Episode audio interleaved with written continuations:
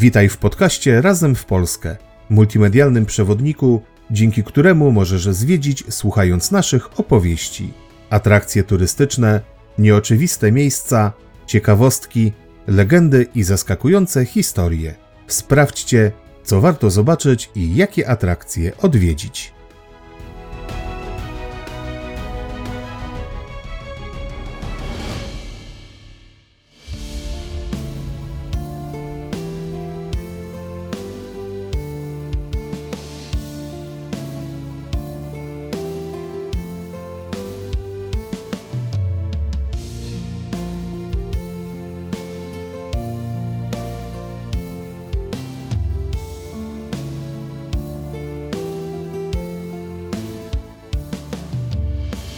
Witajcie ponownie w magicznym świecie średniowiecznych Słowian. W pierwszej części mówiliśmy wam już o pochodzeniu tego ludu, a w drugiej przeniesiemy się na słowiańską wieś, gdzie tkwiła proza codziennego życia i egzystencji. Zanurzymy się w ich kulturowe dziedzictwo, odkryjemy sekrety organizacji plemion słowiańskich oraz ich zwykłego życia. Rozpoczniemy naszą podróż od tajemnic słowiańskiego rolnictwa, gdzie ziemia była nie tylko kwintesencją ich egzystencji, ale także źródłem opowieści i legend. Odwiedzimy słowiańskie domostwa, poznamy rzemiosło, które przekazywane było z pokolenia na pokolenie, a także zgłębimy sekrety słowiańskiego handlu. Zapraszamy do odkrywania aspektów życia codziennego Słowian. Przygotujcie się na niezwykłą podróż w głąb dawnych czasów, gdzie przyroda, tradycje i kultura tworzyły niepowtarzalny świat słowiańskich wsi. Gotowi? Oto druga część naszej mitologii Słowian.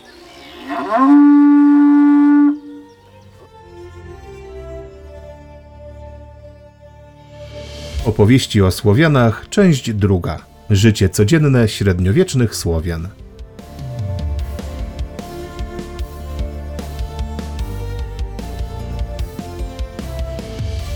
Historia Słowian to temat skomplikowany i duży. Pełen białych plam, teorii, hipotez i czasami nieudowadnialnych koncepcji. W dodatku trzeba pamiętać, że mówimy tutaj o historii najliczniejszego etnosu Europy, zamieszkującego wiele różnych krajów. Nie da się na ten temat w materiale popularno-naukowym mówić inaczej niż posługując się uproszczeniami i skrótami myślowymi.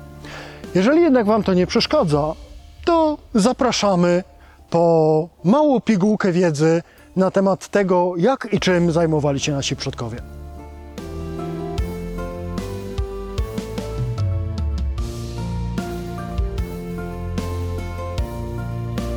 Życie codzienne średniowiecznych Słowian to temat, który właściwie jest tematem życiem, życia codziennego ludzi średniowiecza.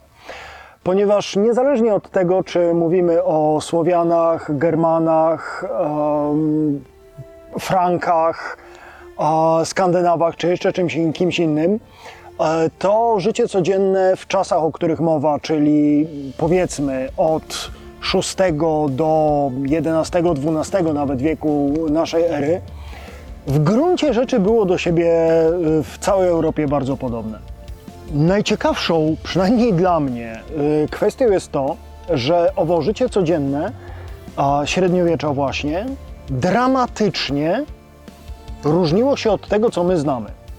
Jest to temat, zagadnienie, y, który potrafi wywołać ciężkie zdumienie u wszystkich ludzi, którzy mają mniej niż 40 lat. Przede wszystkim trzeba sobie uświadomić pewną oczywistą oczywistość, z której chyba jednak nie wszyscy sobie zdają sprawę. W średniowieczu, tak samo jak i w późniejszych epokach oczywiście, ale o, na średniowieczu się koncentrujemy, a nie było prądu elektrycznego. Co za tym idzie? Nie było telewizji, nie było radia, nie było internetu, nie było komputerów. A nie było również całej otoczki cywilizacyjnej, w której dzisiaj żyjemy, która ułatwia nam życie, a która powoduje, że jest nam wygodnie, chociaż my nadal narzekamy na to, że jest nam niewygodnie. A, I przez to życie człowieka średniowiecza, niezależnie tak naprawdę od warstwy społecznej, a, wyglądało diametralnie inaczej niż nasze. Do tego stopnia, że czasem po prostu trudno sobie to wyobrazić.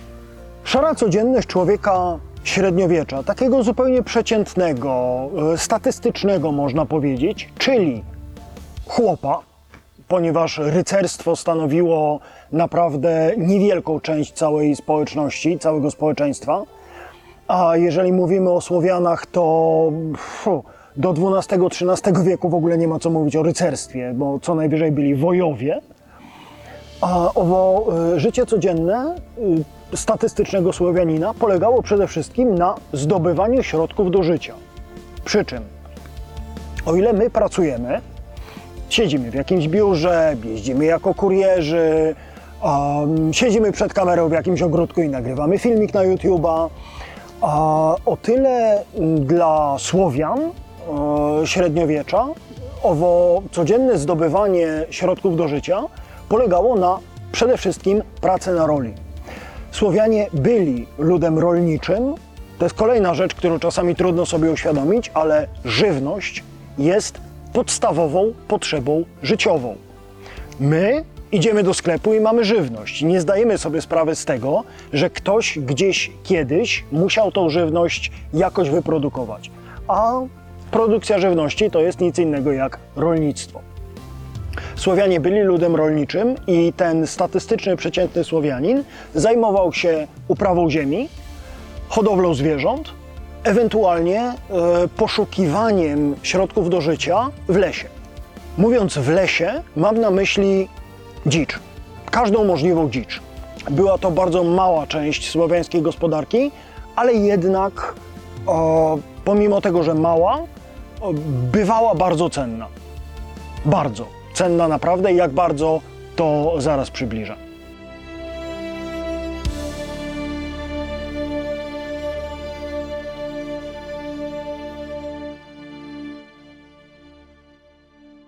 Organizacja plemion słowiańskich.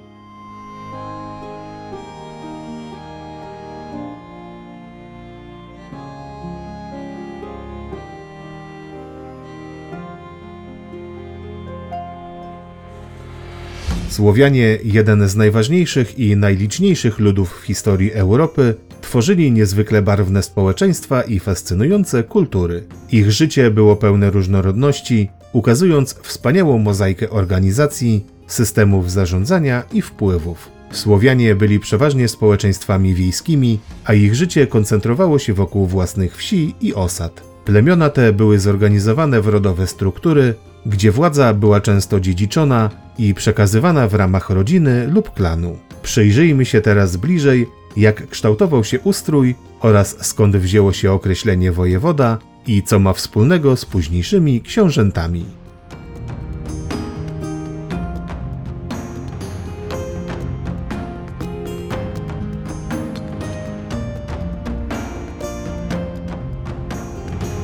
We wcześniejszym materiale na temat pochodzenia i e, historii Słowian wspomniałem o tym, że Słowianie żyli w plemionach. Spróbuję teraz troszeczkę uzupełnić te informacje. Mm, Plemiona e, też z czegoś się składały. Mówiliśmy przed chwilą o, o pojedynczym statystycznym Słowianinie żyjącym we wsi jednodworczej albo troszeczkę większej. A kilka takich wsi składało się ze sobą na organizację społeczną, którą nazywamy Opolem. Tak, mamy w Polsce przynajmniej jedno miasto, które przechowało nam tą nazwę Opole na Śląsku, ale oznacza to historycznie, to samo słowo oznacza e, związek społeczny kilku e, bądź kilkunastu wsi zamieszkałych przez konkretne rody słowiańskie. Mówiąc rody, mam na myśli e, jeszcze nie rody w znaczeniu szlacheckie, tylko po prostu wielopokoleniowe, duże e, rodziny, które w jakiś tam sposób e, dzieliły się pracą na określonym obszarze, areale ziemi. Opola takie łączyły się z kolei ze sobą w większe związki, które już nazywamy plemionami. Plemiona słowiańskie mm, żyły w organizacji nazywanej demokracją wojenną. To jest kwestia dosyć istotna, która później będzie nam bardzo silnie rzutowała na słowiańską sztukę wojenną, więc warto wytłumaczyć, co to właściwie jest. I dlaczego wspomniałem, że każdy ten statystyczny przedpaństwowy Słowianin był chociaż trochę wojownikiem? Organizacja demokracji wojennej polegała na tym, że każdy wolny człowiek, czyli inaczej mówiąc, nie niewolnik, czyli nie ktoś, kto został schwytany w czasie wyprawy wojennej jako jeniec i został niewolnikiem, czyli każdy, kto po prostu urodził się wśród y, danego plemienia, miał prawo, a czasem wręcz obowiązek noszenia broni. Po trosze był wojownikiem i mógł przez wiec plemienny, czyli takie zgromadzenie, na którym e, była realizowana demokracja prawie że bezpośrednia, zabierać głos i mógł przez taki wiec zostać powołany do, nazwijmy to, służby wojskowej. To oczywiście strasznie źle brzmi w kontekście średniowiecza, ale trudno znaleźć jakieś inne określenie. Stąd y, ten wojownik, ten mający prawo do noszenia broni, mający prawo do zabierania głosu na wiecu, razem w kilkuset, kilku, kilka tysięcy, tworzyli właśnie tą formację demokracji wojennej. W razie potrzeby owa demokracja wojenna, ci wojownicy zebrani na wiecu, wybierali z pomiędzy siebie wodza. Przyjęło się, y, teraz już y, używamy najczęściej określenia książę. E, Natomiast prawdopodobnie ów wódz nazywał się wojewodą. Wojewoda, ktoś, kto wodzi wojów, czyli prowadzi wojów. Tacy wojewodowie w toku kolejnych wypraw wojennych bogacili się. Zatrzymywali dla siebie część łupów, e, zdobywali e, ciekawe, cenne rzeczy, e, zwiększały się ich możliwości gospodarcze, a co za tym idzie, zwiększały się również, zwiększała się również możliwość wpływu na społeczeństwo, które ich otaczało. W ten sposób w poszczególnych plemionach powolutku, powolutku z pomiędzy wojewodów pojawiły się jednostki już, a potem rody e, ludzi, którzy stali się książętami. To znaczy, o ile władza powołanego przez wiec wojewody e, kończyła się w momencie, kiedy e, wojownicy wracali z wyprawy, albo najazd wroga został odparty, o tyle książęta późniejsi z pomiędzy wojewodów się wywodzący po prostu zachowali tą władzę na dłużej, dokładnie tak jak zrobił to w Republice Rzymskiej Juliusz Cezar. Czyli wojewoda był takim swoistym dyktatorem plemienia na okres wojny, który wzbogacił się i uzyskał wpływy na tyle duże, że potem już nie, od, nie oddał władzy i został księciem.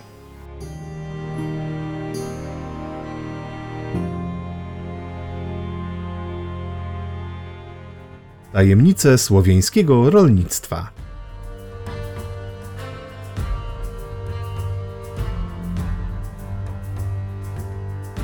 Opisując ten prawdopodobny, taki jak możemy go sobie wyobrazić, taki jak możemy go odtworzyć, choćby na podstawie znalezisk archeologicznych, szary dzień, wtorek, środę i czwartek przeciętnego Słowianina, zaczniemy od e, dolnej warstwy społecznej, czyli chłopów, a skończymy na tej najwyższej, czyli wojów, z których z czasem e, wyewoluowało rycerstwo, wojewodowie, czyli wodzowie i książęta.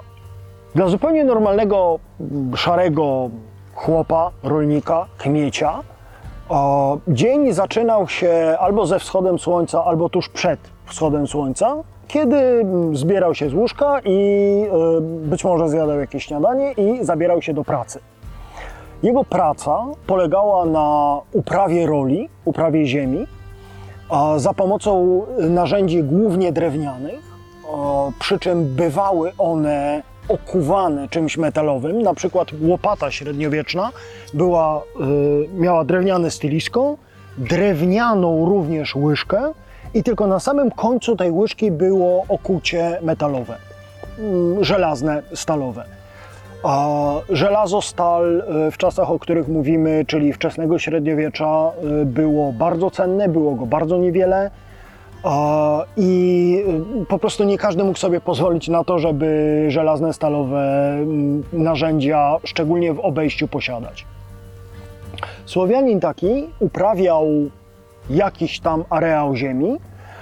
A niektórzy twierdzą, że jeszcze po XII-XIII wiek była stosowana na terenach polskich gospodarka wypaleniskowa, co nie jest prawdą, ponieważ czy to radłem, czy pługiem po prostu obracano skiby, yy, była stosowana dwupolówka, czyli płodozmian yy, i yy, generalnie Słowianie wiedzieli, co oznacza termin użyźnianie gleby.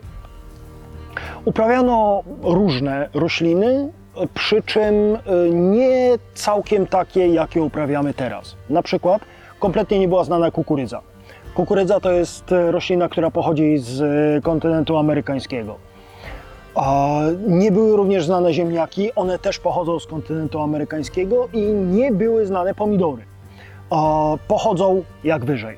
Głównym, główną uprawą stosowaną przez Słowian, yy, prowadzoną przez Słowian było proso i inne zboża typu żyto, pszenica. Przy czym, jeżeli wyobrażamy sobie y, albo znamy ze zdjęć czy z pola mm, kłos pszenicy, który ma kilkanaście, kilkadziesiąt ziaren, a, te ziarna po wyschnięciu są złociutkie i bardzo ładne, to to absolutnie nie wygląda tak, jak e, pszenica czy też żyto wyglądało w średniowieczu. Taki średniowieczny kłos zboża, jeżeli dał plon w wysokości pięciu ziaren z jednego wysianego, to to był dobry rok. Naprawdę dobry rok.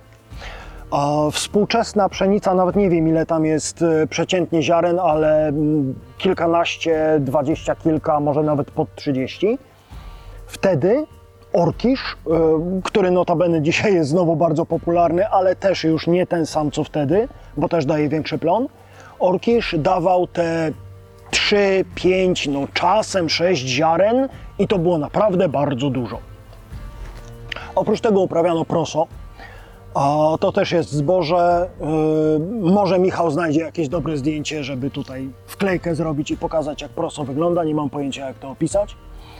A, uprawiano pewną ilość warzyw, ale też nie te, które, mm, które my popularnie znamy, bo na przykład kapusty wtedy nikt e, w obszarze słowiańszczyzny nie znał. A duże znaczenie miały rośliny żyjące dziko, mm, które można było po prostu zbierać, udomawiać. I tutaj ciekawostka, na przykład y, spore znaczenie gospodarcze miała pokrzywa. Dzisiaj mm, jak widzimy pokrzywę, to omijamy ją z daleka. W średniowieczu było dokładnie na odwrót, ponieważ pokrzywa po pierwsze jest rośliną jadalną, więc na przykład można z niej zrobić e, sałatkę albo zupę.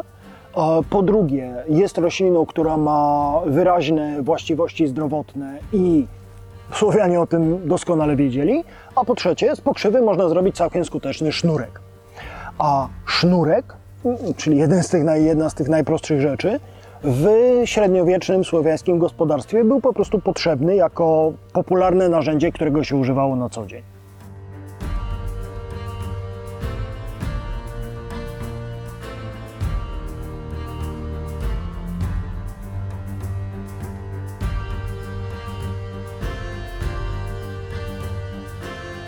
To jest karmelek. A jeśli chodzi o więcej informacji na temat słowiańskiego rolnictwa. A proso, żyto, pszenica, y, zboża nadal są e, w dzisiejszym świecie podstawą upraw, ponieważ ze zbóż e, robi się pieczywo, czyli chlebek, bułeczki. A w średniowieczu chleb, taki jak dzisiaj znamy drożdżowy, raczej znany nie był. Natomiast bardzo popularne były podpłomyki. Płaskie placki. Może kiedyś będzie okazja, żebym nawet na filmie pokazał, jak się je robi. Bywają bardzo smaczne. A, więc ten nasz przeciętny Słowianin, e, powiedzmy, że już zebrał e, pszenicę, żyto, proso, a, zabierał się za robienie mąki. A mąkę wytwarzało się y, w najgłębszym średniowieczu nawet jeszcze nie na żarnach, tylko za pomocą stopnicy.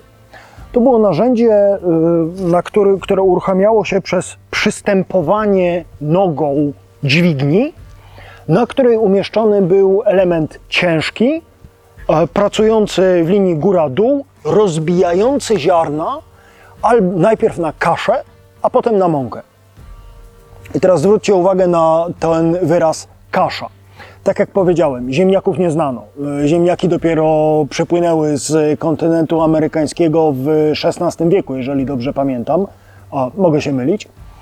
A, ale to kasze właśnie były podstawą, e, jedną z podstaw e, wyżywienia w średniowieczu, nie tylko w Słowiańszczyźnie.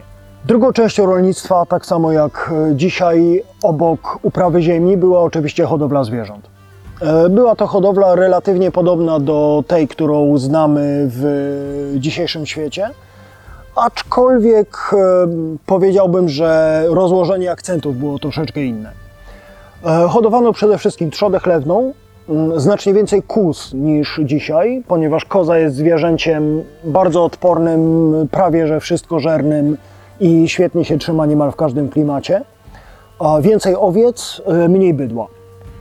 Bydła rogatego oczywiście. Były też hodowane konie, przy czym wyglądały one zupełnie inaczej niż e, wyglądają konie dzisiejsze. I e, bywały, było dużo takich, które były e, warte sporo. Chłop, który posiadał konia, był już był w bardzo dobrej sytuacji. Natomiast były też takie konie, które były warte wioskę, dwie, trzy wioski albo i więcej. I stanowczo nie używano ich jako koni roboczych do zaprzęgów. Hodowano też e, różną, e, różną drobnicę, powiedziałbym, typu króliki, kury, kaczki, gęsi, ptactwo po prostu, e, głównie na jajka, jak i również na pierze. Mm, Pieczony kurczak na przykład, który no, dla nas jest absolutną codziennością praktycznie, w średniowieczu, a już szczególnie w tym głębokim średniowieczu wczesnym, był e, przysmakiem arystokracji. A chłop przeciętny pieczonego kurczaka mm, być może nawet nigdy w życiu nie jadł. Oprócz e, hodowli zwierząt e, absolutnie użytkowych e, na, w celu pozyskania mięsa i nabiału, e, hodowano też zwierzęta e, pomocnicze. E, psy na przykład, psy pasterskie, mm, psy, które pilnowały obejść, etc., etc. We wczesnym średniowieczu jeszcze praktycznie na ziemiach polskich nie było udomowionych kotów. To jest y, pieśń przyszłości. Natomiast tutaj ciekawostka, no, jako że lud rolniczy, zbieramy bardzo dużo ziaren, więc dużym problemem, duży problem mogą stanowić myszy i szczury. E, Swoistym echem tego jest legenda o popielu, którego myszy zjadły. A żeby tego problemu się pozbyć, udomawiano łasicę. Więc e, łasica czy też gronostaj były zwierzaka, zwierzakami, które spełniały tą samą funkcję co kot, czyli przede wszystkim polowania na gryzonie, a przez to strzeżenia zapasów, e, zapasów żywności i zapasów ziarna.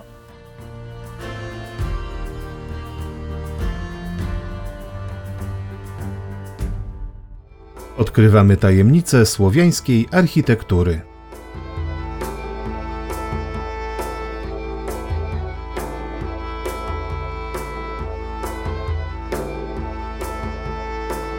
Wiemy już, że nasz e, statystyczny Słowianin e, wstawał skoro świt i zabierał się za a, pracę na roli. Siał zboże, zbierał zboże, mielił zboże, m, okopywał jarzyny w ogródku, pielił grządki, chodził po lesie m, w poszukiwaniu miodu na przykład albo e, drobnej zwierzyny łownej. Do tego jeszcze za chwilę wrócę. Ale mm, możemy się też jeszcze zastanowić, gdzie on właściwie mieszkał. A jak właściwie wyglądał ów e, epokowy dom słowiański, to też jeszcze się z czasem zmieniało. Początkowo e, jedne z najstarszych znalezisk e, archeologicznych wskazujących na osadnictwo słowiańskie to były półziemianki, czyli miejsca zamieszkania, które były częściowo wkopane w ziemię, oprócz tego ściany wyciągnięte i dach opadał niemalże do poziomu, poziomu gruntu. Taka półziemianka miała ten plus, że łatwo ją było ogrzać, raczej była odporna na wiatry. Dach y, niełatwo się załamywał pod y, ciężarem śniegu, etc. etc. Drugą koncepcją była y, chata drewniana, budowana albo na zrąb, albo czasami techniką sumikowo-łądkową. I do takiej chaty zwykle były jeszcze jakieś budynki gospodarcze. Takie chaty wcale nie musiały stać w żadnej dużej grupie. Wręcz występuje w nauce pojęcie wsi jednodworczej, czyli takiej, która składała się z jednego domu mieszkalnego i ewentualnych zabudowań gospodarczych. Często była otoczona jakąś tam formą, postacią e, budowli, może nie tyle obronnej, co ochronnej. Tego typu budowle y, chroniły dom nawet nie przed inteligentnymi wrogami, przed najazdem, chociaż oczywiście jako fortyfikacja też mogły się całkiem dobrze sprawdzić, do tego jeszcze dotrzemy, ale przede wszystkim chroniły dom przed dzikimi zwierzętami, które mogłyby się dostać do stogów, obrogów albo nawet zagrozić mieszkańcom domów.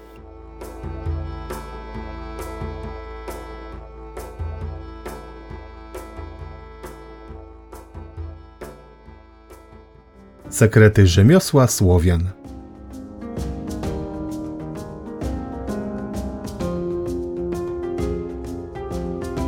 A nasz e, przeciętny Słowianin e, jednakowoż był nie tylko rolnikiem. W rolnictwie potrzebne są narzędzia, a wytwarzaniem narzędzi w średniowieczu zajmowało się rzemiosło.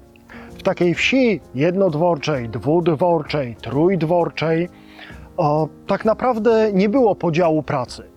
Każdy mieszkaniec takiego miejsca właściwie potrafił e, wykonywać wszystkie narzędzia, których e, na co dzień potrzebował. Oczywiście obowiązywał pewien e, podział na zajęcia, nazwijmy to męskie i damskie, to znaczy z założenia mężczyźni wykonywali te prace, które wymagają więcej siły fizycznej, choćby kowalstwo, a kobiety zajmowały się chociażby tkactwem i choćby gotowaniem, ale na przykład y, jak przychodziło do żniw, do, do dzisiaj się mawia, że przy żniwach w polu każda ręka jest potrzebna, y, każda ręka się przyda.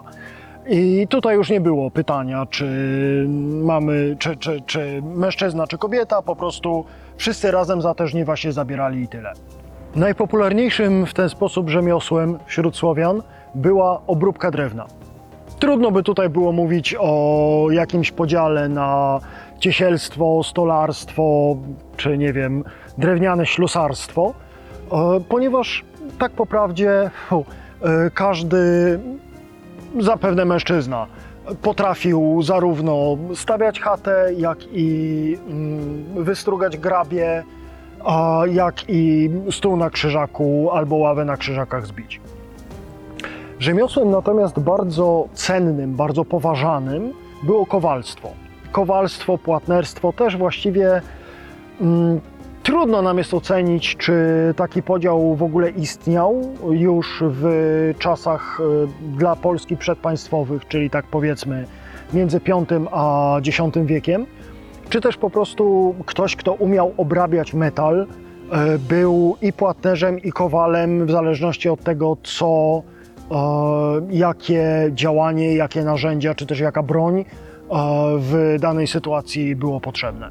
Na pograniczu rzemiosła i rolnictwa, wracam do tematu sprzed chwili, znajdowało się, znajdowała się gospodarka leśna, wymagająca e, zarówno narzędzi, jak i wiedzy, nie mająca wiele wspólnego z uprawią ziemi czy hodowlą zwierząt, do której zaliczamy na przykład myślistwo albo bartnictwo. Bartnictwo, czyli pozyskiwanie miodu. Myślistwo to raczej oczywiste. Miało ono znaczenie nie tylko jako e, sposób dostarczenia mięsa, ale również sposób dostarczania środków płatniczych i do tego jeszcze wrócimy. Oczywiście każda taka wieś słowiańska miała e, kogoś, zapewne nawet więcej niż jedną osobę. E, Można spokojnie założyć, że każda kobieta e, w czasach, o których mówimy, umiała tkać, umiała coś wyszyć, e, umiała e, gotować, przygotowywać żywność, konserwować żywność, umiała wypiekać chleb, umiała przygotować kaszę umiała oprawiać zwierzęta, albo jeśli nie oprawiać całą tuszę, to przynajmniej przerabiać jej, jej elementy. Zapewne, o ile sama produkcja żywności była raczej zajęciem męskim, o tyle mm, obrabianie żywności było raczej zajęciem kobiecym. W słowiańskiej wsi powiem to jeszcze raz. e, Właściwie we wczesnym średniowieczu podział pracy inny niż na zajęcia przynależne mężczyznom i zajęcia przynależne kobietom w gruncie rzeczy nie istniał. Każdy był rolnikiem, każdy był e, rzemieślnikiem, każdy umiał wszystkiego po trochu. A jeżeli mówimy o czasach przedpaństwowych, to jeszcze w dodatku, przy okazji, każdy był po trosze myśliwym traperem i po trosze wojownikiem. Ale jako, że sztuka wojen, sztuki wojennej się nie wlicza do tak zwanego życia codziennego, to temu tematowi poświęcimy zupełnie osobny odcinek.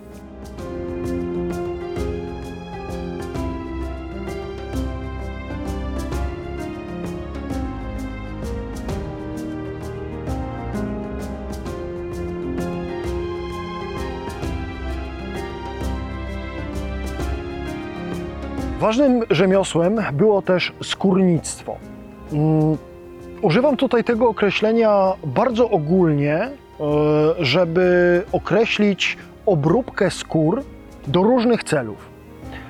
Z takiego ogólnego skórnictwa później, e, w późniejszym średniowieczu, o, wyrosły kolejne rzemiosła, bardziej specjalistyczne. Ale w interesujących nas dzisiaj czasach przedpaństwowych nie było na przykład specjalistów od produkcji siodeł albo specjalistów kaletników.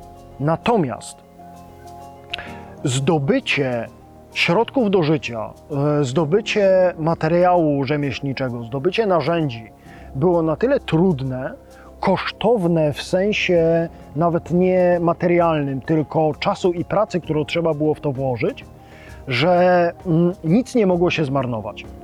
Dzisiaj mamy modę na zero waste. Moglibyśmy się tego od naszych przodków uczyć.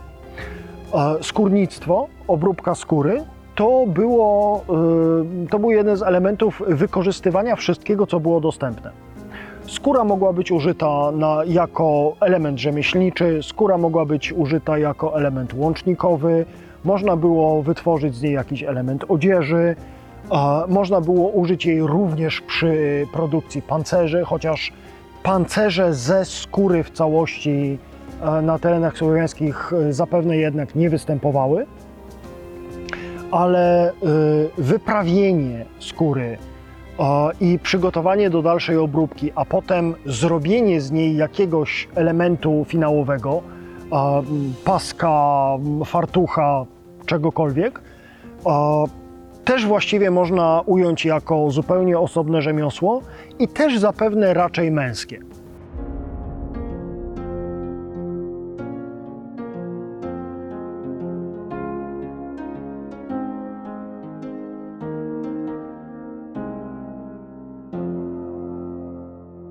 Ekonomia i handel Słowian.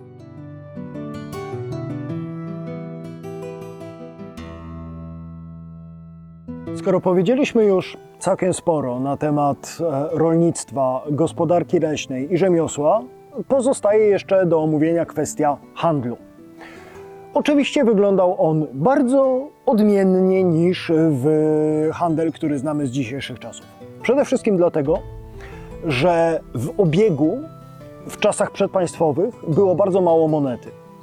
Pieniądz ówczesny nie miał wartości nominalnej, tylko wartość kruszcową. Zatem, jeżeli ktoś gdzieś jakoś zdobył jakiekolwiek pieniądze, to mógł nimi zapłacić gdziekolwiek, kiedykolwiek, komukolwiek. Pieniądz miał wartość kruszcu, czyli metalu szlachetnego, z którego był wykonany w odpowiedniej wadze.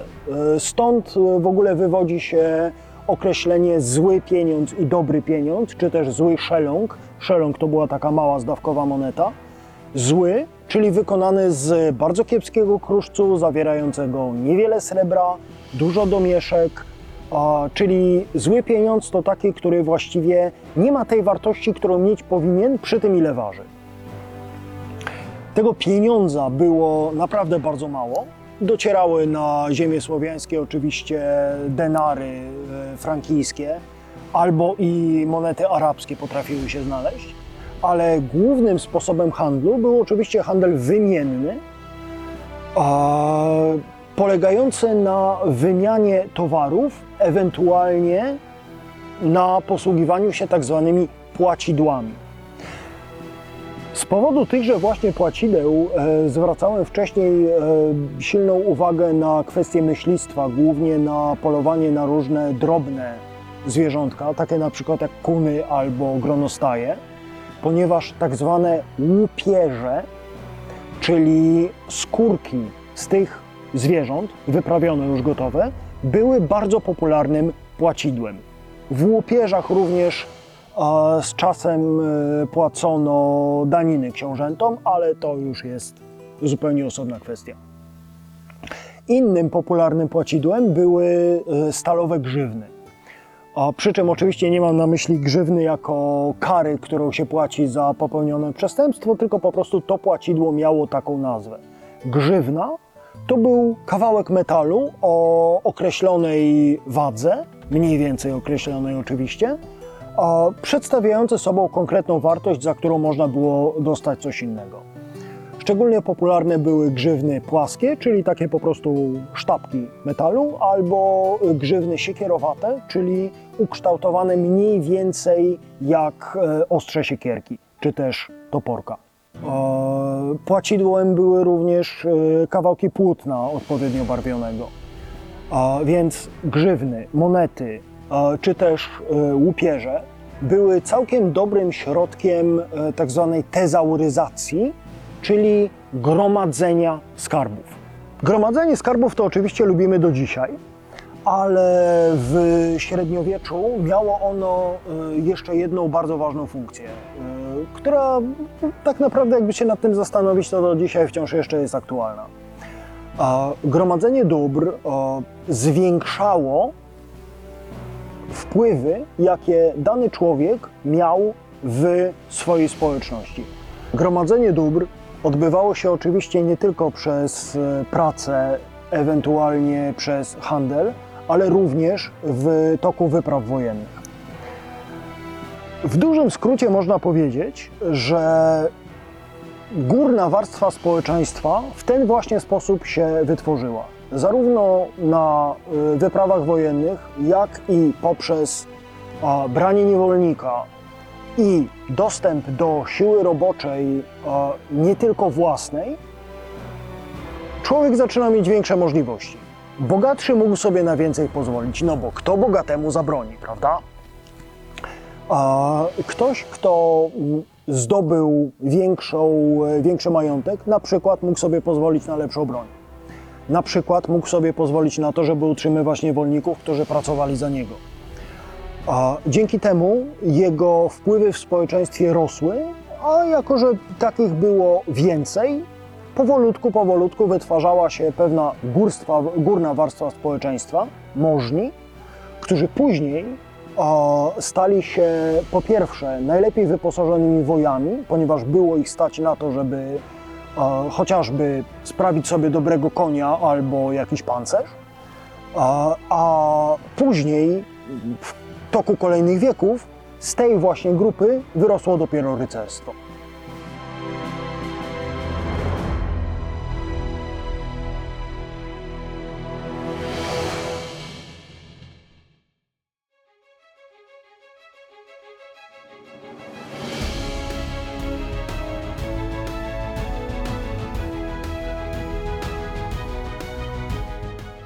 To już koniec naszej dzisiejszej opowieści. Przypominamy, że wszystkie atrakcje, o których tu dziś słyszeliście, możecie obejrzeć na naszym kanale Razem w Polskę na YouTube oraz przeczytać o nich w serwisie wypoczywamywpolsce.pl. Zapraszamy na kolejne nasze podcasty.